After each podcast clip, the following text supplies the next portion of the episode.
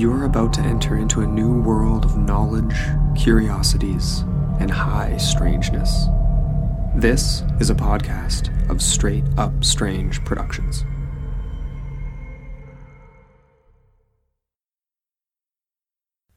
In the wake of the sensational trial and execution of Madame de Brinvilliers, Paris was scandalized by the discovery of an occult underground believed to be responsible for a number of poisonings of people, great and small alike. In part 1 of this multi part episode, I detailed the first few arrests made in the latter part of the 1670s. Those associated with Madeleine Delagrange, with Louis de Vanens, and with Marie Vigoureux and Marie Basset. With the discovery of another woman's name, the arrests were soon to cross into some of the highest in the land. This is episode 47, and this is the second part of the Affair of the Poisons.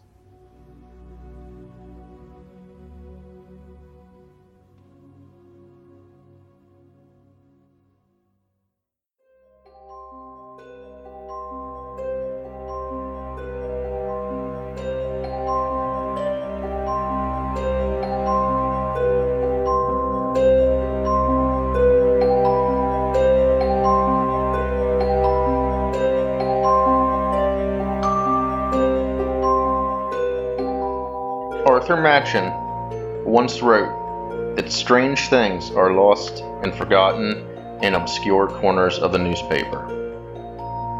Welcome to Forgotten Darkness, a podcast that will aim to prove that that statement is true.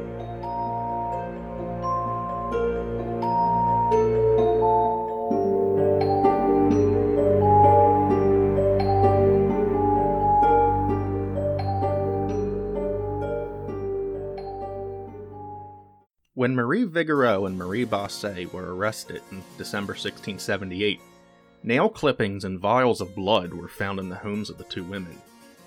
Anyone at all familiar with magic will recognize these as components for magic spells, indicating that the women's interest in the occult went far beyond palmistry and supposed divination. Vigoureux had already claimed that she was visited by Antoine de Pas, the Marquis de Feuquières, cousin to the Duke of Luxembourg. She claimed that he sought a charm or artifact which would keep him from physical harm in his service with the army. Basset gave to the chief of Paris police, Gabriel Nicolas de la Reynie, the name of another fortune teller and occultist with whom she had contact, a woman she called La Voisin. Not much is known of the woman known before her marriage as Catherine Deshayes, save that she was born sometime around 1636, making her about 42 years of age at the time she became embroiled in the affair of the poisons. She had married a jeweler by the name of Antoine Monvoisin at some point. He had a shop located on the Pont Marie, but it was not doing very well, and Catherine Monvoisin began to devote herself to cultivating the powers that God had given her. She was reputedly quite adept in astrology, palmistry, also known as chiromancy, and physiognomy, the now discredited science of predicting one's personality traits based on physical attributes. She set up a shop in the Rue Beauregard in the Villeneuve area of the city, where she practiced her art for the glory of God, as she put it. She seems to have thought of herself as a practitioner of theurgy, a so called Christian magician. In addition to her occult beliefs, she also offered her services as a midwife. She also claimed that in the 1660s, her abilities were examined by scholars at the Sorbonne as a result of a legal action. La Voisin's abilities were highly in demand, and with a flair of the dramatic, she met potential clients in a pavilion in her garden clad in a fancy red robe. So in demand were her abilities that, it was said, before she got up every morning, there were people waiting to see her, and throughout the rest of the day, she was with more people. After that, she kept open house in the evening, with violins playing, and was always making merry. La Voisin had as much money as she wanted, said Basset. But she used her work as a midwife to mask her working as an abortionist, Basset said. She claimed that any number of dead infants could be found buried in La Voisin's garden. This, however, seemed to be untrue. A nobleman the Marquis de la Ravere said that La Voisin was full of delicious little secrets for the ladies, for which the gentlemen could be grateful. She could make a lady's bosom more bountiful, or her mouth more diminutive, and she knew just what to do for a nice girl who had gotten herself into trouble. On March 12, 1679, Catherine Monvoisin was arrested as she left the church of Notre Dame de Bonne Nouvelle on the way to visit Catherine Trianon, also referred to as La Trianon, who will later be arrested. Primi Visconti, a commentator on the court of Louis XIV and goings on in France at the time, said that she was an alcoholic, and in fact was drunk at the time of her questioning on March 17th. Primi Visconti is a nickname given by the court to a visiting Italian nobleman, Giovanni Battista Feliciano Fasola di Rasa, Count of San Maiolo, in Lavoisin's home were found, according to De la Reynie, vials, vats, jugs, jars, and packets, the crystals, potions, and potpourris, as well as containers of deadly nightshade, witch's thimble, root mandragore, powder of cantharis, of toad and bat and viper, blobs of hangman's fat, nail clippings, bone splinters, specimens of human blood, excrement, urine, and semen. Also, he discovered grimoires or black books, sacerdotal vestments and paraphernalia, a cross, incense, black tapers, a mysterious oven in a garden pavilion, redolent of evil noxious fumes, fragments of human infant's bones in the ashes. In short, he painted her as an almost stereotypical diabolical witch. Lavoisin said that many people urged her to kill her neglectful husband, but that she always declined. But still, there was no debating the fact that there was no love lost between Lavoisin and her husband. It was said that a customary greeting upon arrival at her residence was to ask her whether her husband was dead yet. She had many affairs, though, with fellow occultists Lesage, Latour, and Blessis, a tavern keeper named Hérault, and even a nobleman, the Vicomte de Couserans, as well as well as Andre Guillaume, the executioner who had beheaded Madame de Brinvilliers three years previously. Lavoisin often sent clients of hers along to Marie Basset, who paid her a commission. As she told De la Reynie, some women asked if they would not soon become widows, because they wished to marry someone else. Almost all asked this, and came for no other reason. When those who come to have their hands read ask for anything else, they nevertheless always come to the point in time and ask to be ridded of someone. And when I gave those who came to me for that purpose my usual answer, that those who they wished to be rid of would die when it pleased God, they told me that I was not very clever. These were the clients usually sent to Basset. Lavoisin denied any wrongdoing in these instances, and threw it all on her fellow occultist. It soon became apparent that Lavoisin believed she had been shortchanged a commission for one of these clients back in 1673 a Madame Brunet had come to see her complaining of her husband, and as, as was her custom, Lavoisin sent her to see Marie Basset, who, it was claimed, poisoned her husband's shirt. The making of poisoned shirts seems to have been a common tactic the various players in the affair of the poisons were alleged to have carried out.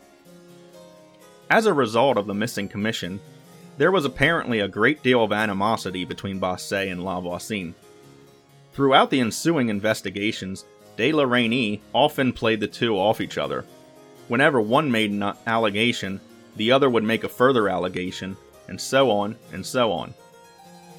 La Voisin recounted one instance when she was visited by a Madame Ferry, whose husband had died and who sought a palm reading.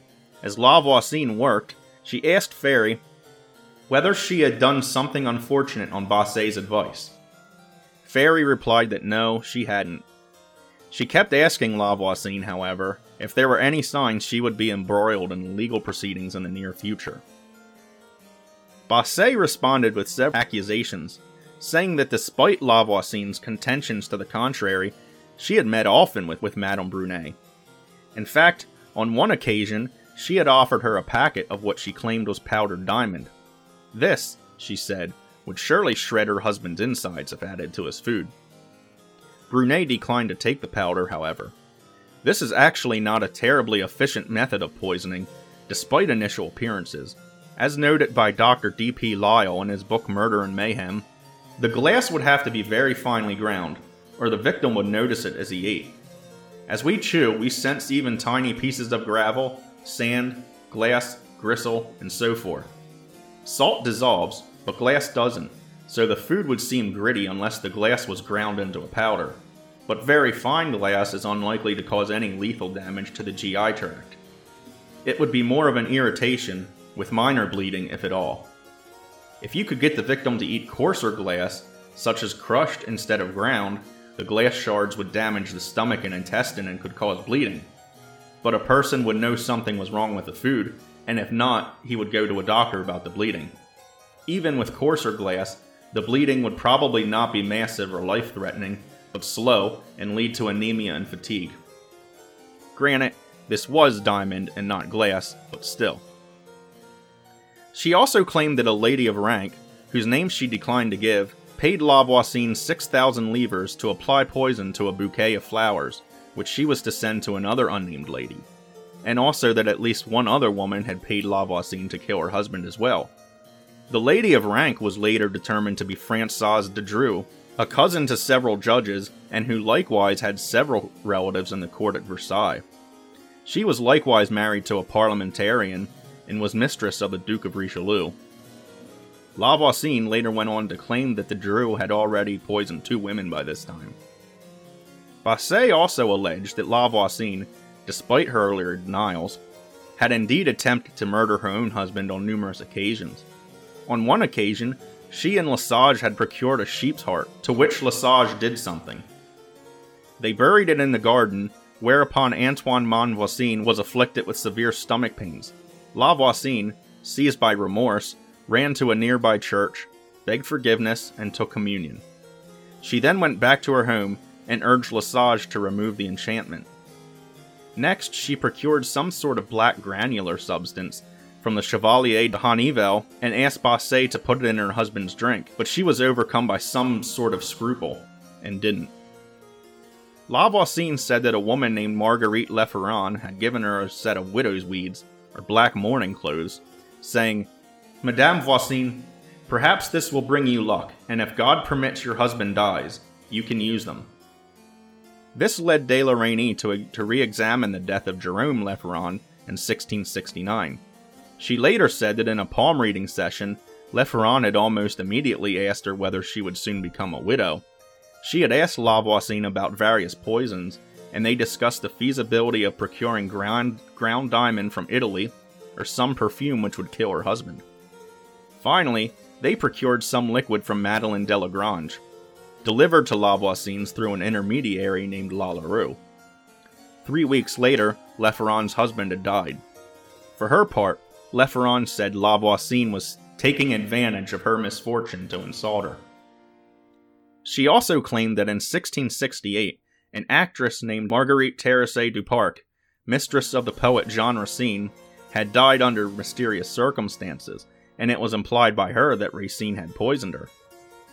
Racine, having secretly espoused Duparc, was jealous of everybody and particularly of her, and that he had made away with Duparc by poison on account of his extreme jealousy.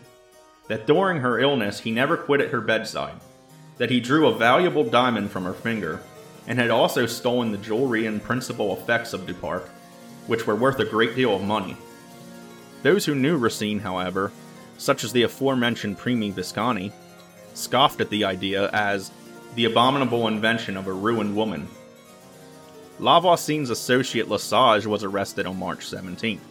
He disclosed that there was an oven in her house where bones were buried, where bones were burned if the infant body seemed too large to lay away in the garden grave backing up one of the statements Marie Basset had made.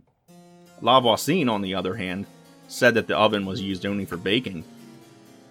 Lesage's real name was, was Adam de Coueret. Born in Normandy, he was nearly 50 years old and habitually dressed in gray and wore a bright red wig.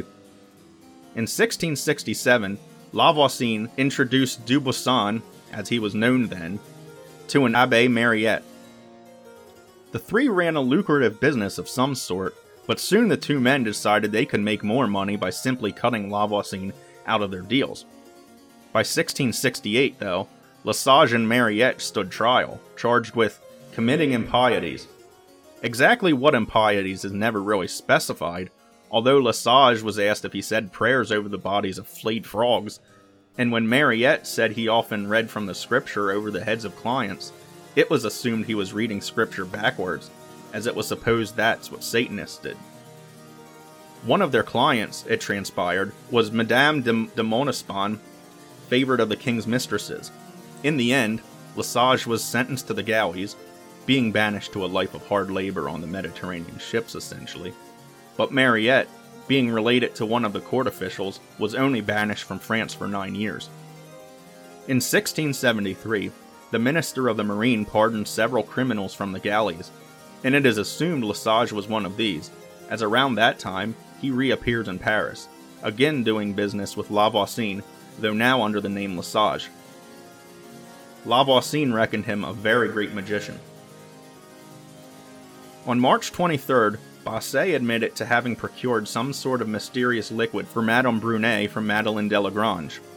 She would later confess under torture that she herself poisoned him. And with the revelation that Kathleen Leroy was an acquaintance of La Lavoisin, all the arrests so far could be seen to be connected in a sprawling network of murder and caught.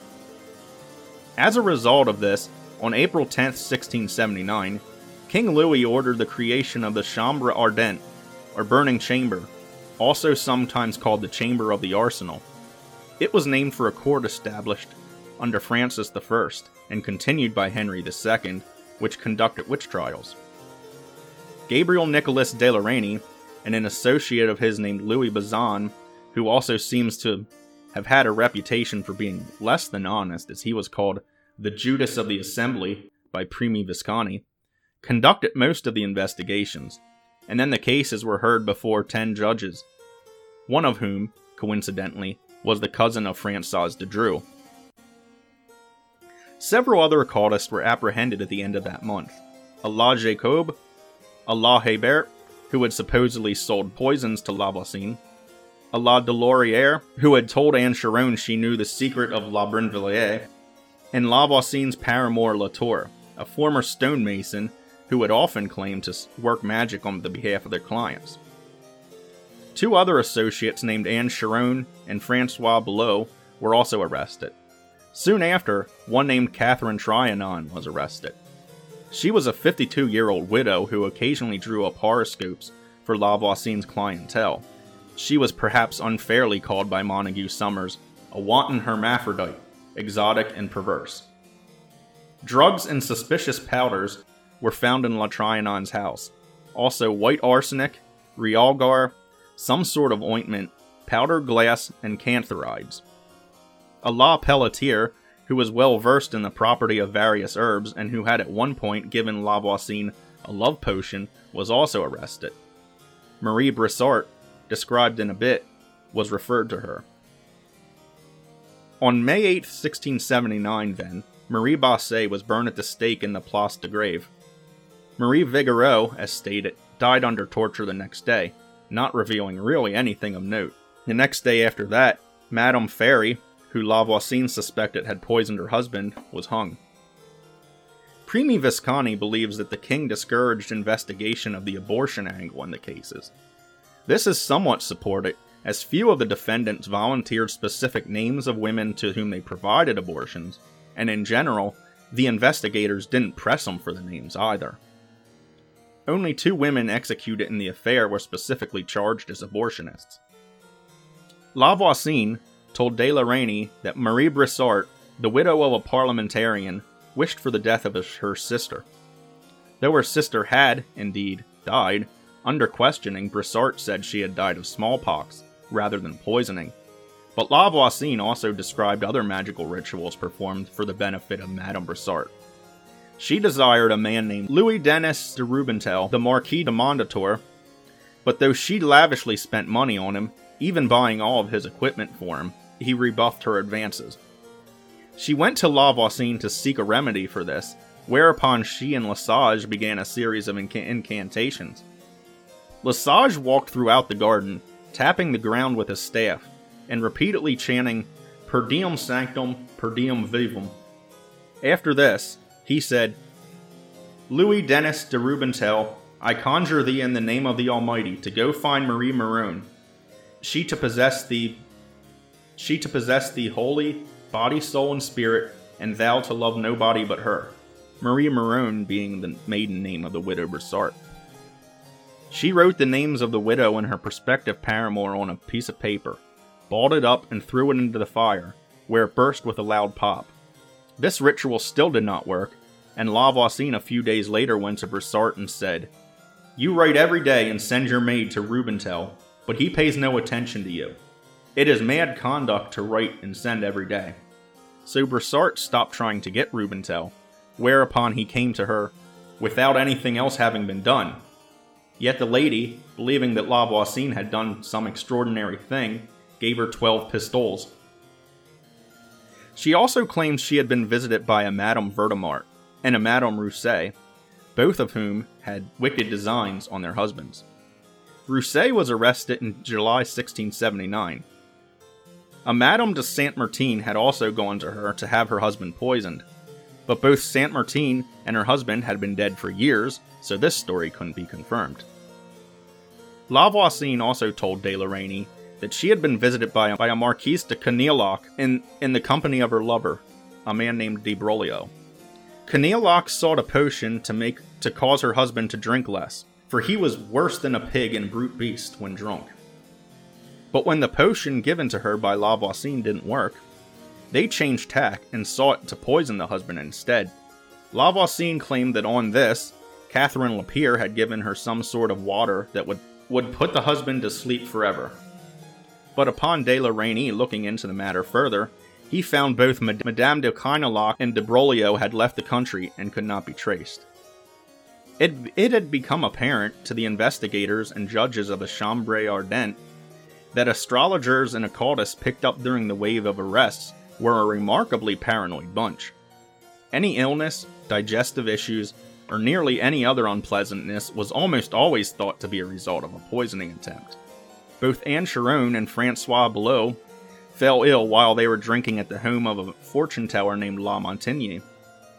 They took something called Orvietan to neutralize the effects of a supposed poison. La Montagne was apparently another arrested, since it was said that while she was at Anne Charron's house one day, her face swelled after she wiped her face with a handkerchief left there by Marie Basset. This poison was neutralized after she drank some urine and vomited. On June 5, 1679, Marguerite de Puylaurens was put on trial. She had been one of the first implicated in the affair and had actually been jailed by her husband before the arrests of either Vigoureux or Basset. She had attempted to poison her husband in favor of her lover, a man named Riviere. Her husband had sent her to a convent in 1678 and reported her to the Chambre later. Initially, the Chambre decided on the sentence of torture and beheading. However, on more careful consideration, they decided to take leniency on Puylaurens deciding it might set a precedent for the sentence to handed down in the face in the case of Françoise de Dreux, Marguerite Lefferon, and any other aristocrats named. This led to a general feeling that the sentences given to noblemen and noble women arrested in the affair were generally lesser than those handed down in the case of lower class lower class prisoners, even when the circumstances of their supposed crimes were identical. In the end, Puylaurens was, was sentenced to life imprisonment. Five days later, Madame Philibert, the former Madame Brunet, now married to now remarried to a musician in the court at Versailles, was executed. Also executed at the same time was Francois Belot, who, in addition to an associate of La Voisin, had attempted to poison Alexander de Puylaurens on behalf of his wife. A week later, Anne Charron was executed after she claimed under torture that she had attempted making poison from the juices of dead toads. Then, on August 11th, the midwife Catherine Lapierre was, arre- was executed for complicity with La Voisin in the providing of abortions.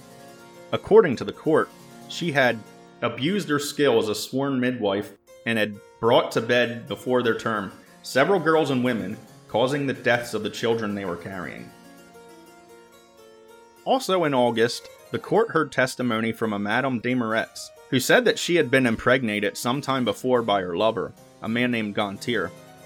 She had gone to see La Voisin, who, who had told her that Lesage would make sure they were married.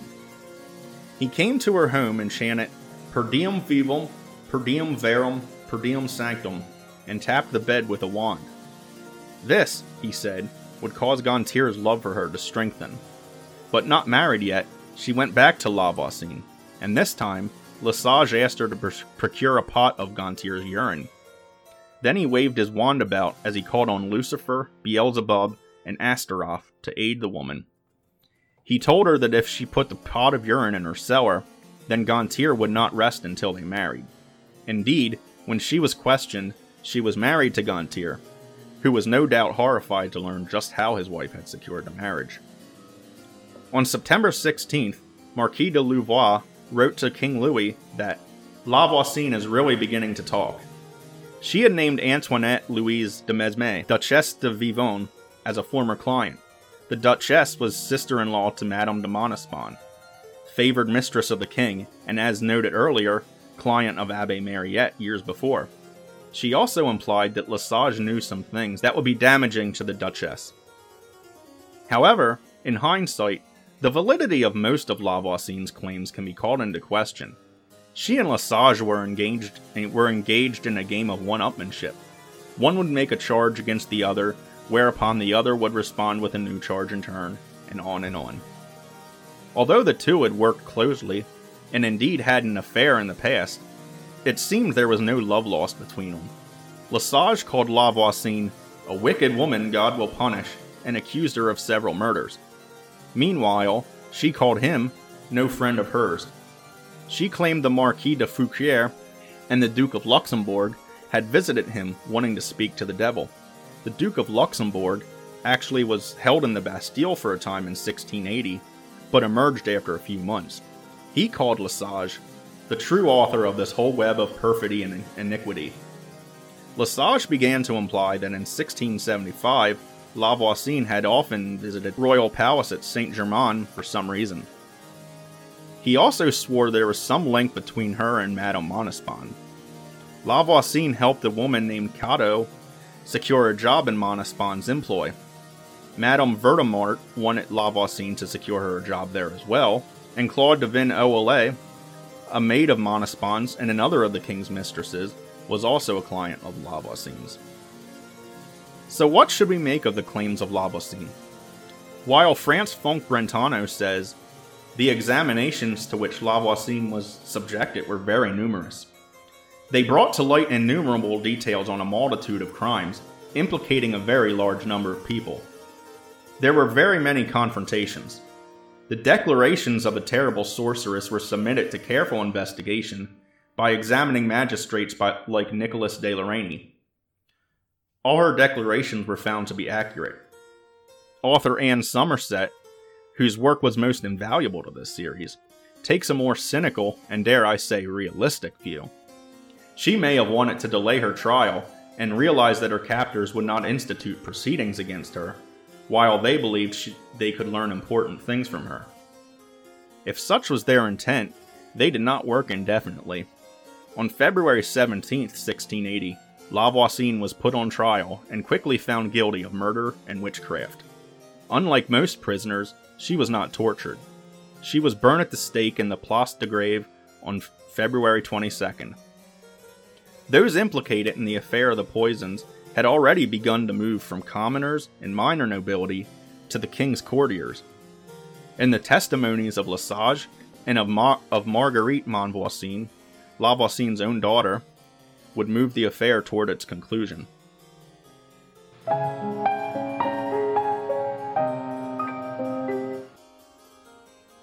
And that's the end of this episode. As always, a list of sources consulted for the episode can be found in the show description. If you have a question, a comment, or if you know a lesser known story that you'd like to see covered, leave a comment on the podcast page. Post it to the Facebook page at Forgotten Darkness Podcast, or send it to our email at forgottendarkness77 at gmail.com. I'm also on Twitter at Forgotten Darkness Podcast, and you can DM me ideas there. I also now have a Patreon at patreon.com slash forgdark. That's F-O-R-G D-A-R-K. and I recently decided that what I'm gonna do for Patreons, which I hadn't decided yet, was is going to be I'm gonna do like a bunch of little mini episodes and kind of um give little biographies of different um old researchers and old authors and stuff whose work I use a lot and things like that. Like for example, like Montague Summers, I've been citing him a heck of a lot recently. And I'm, you know, I'll do like a little kind of biography on who he was and everything like that. So until next time, this is Andrew signing off.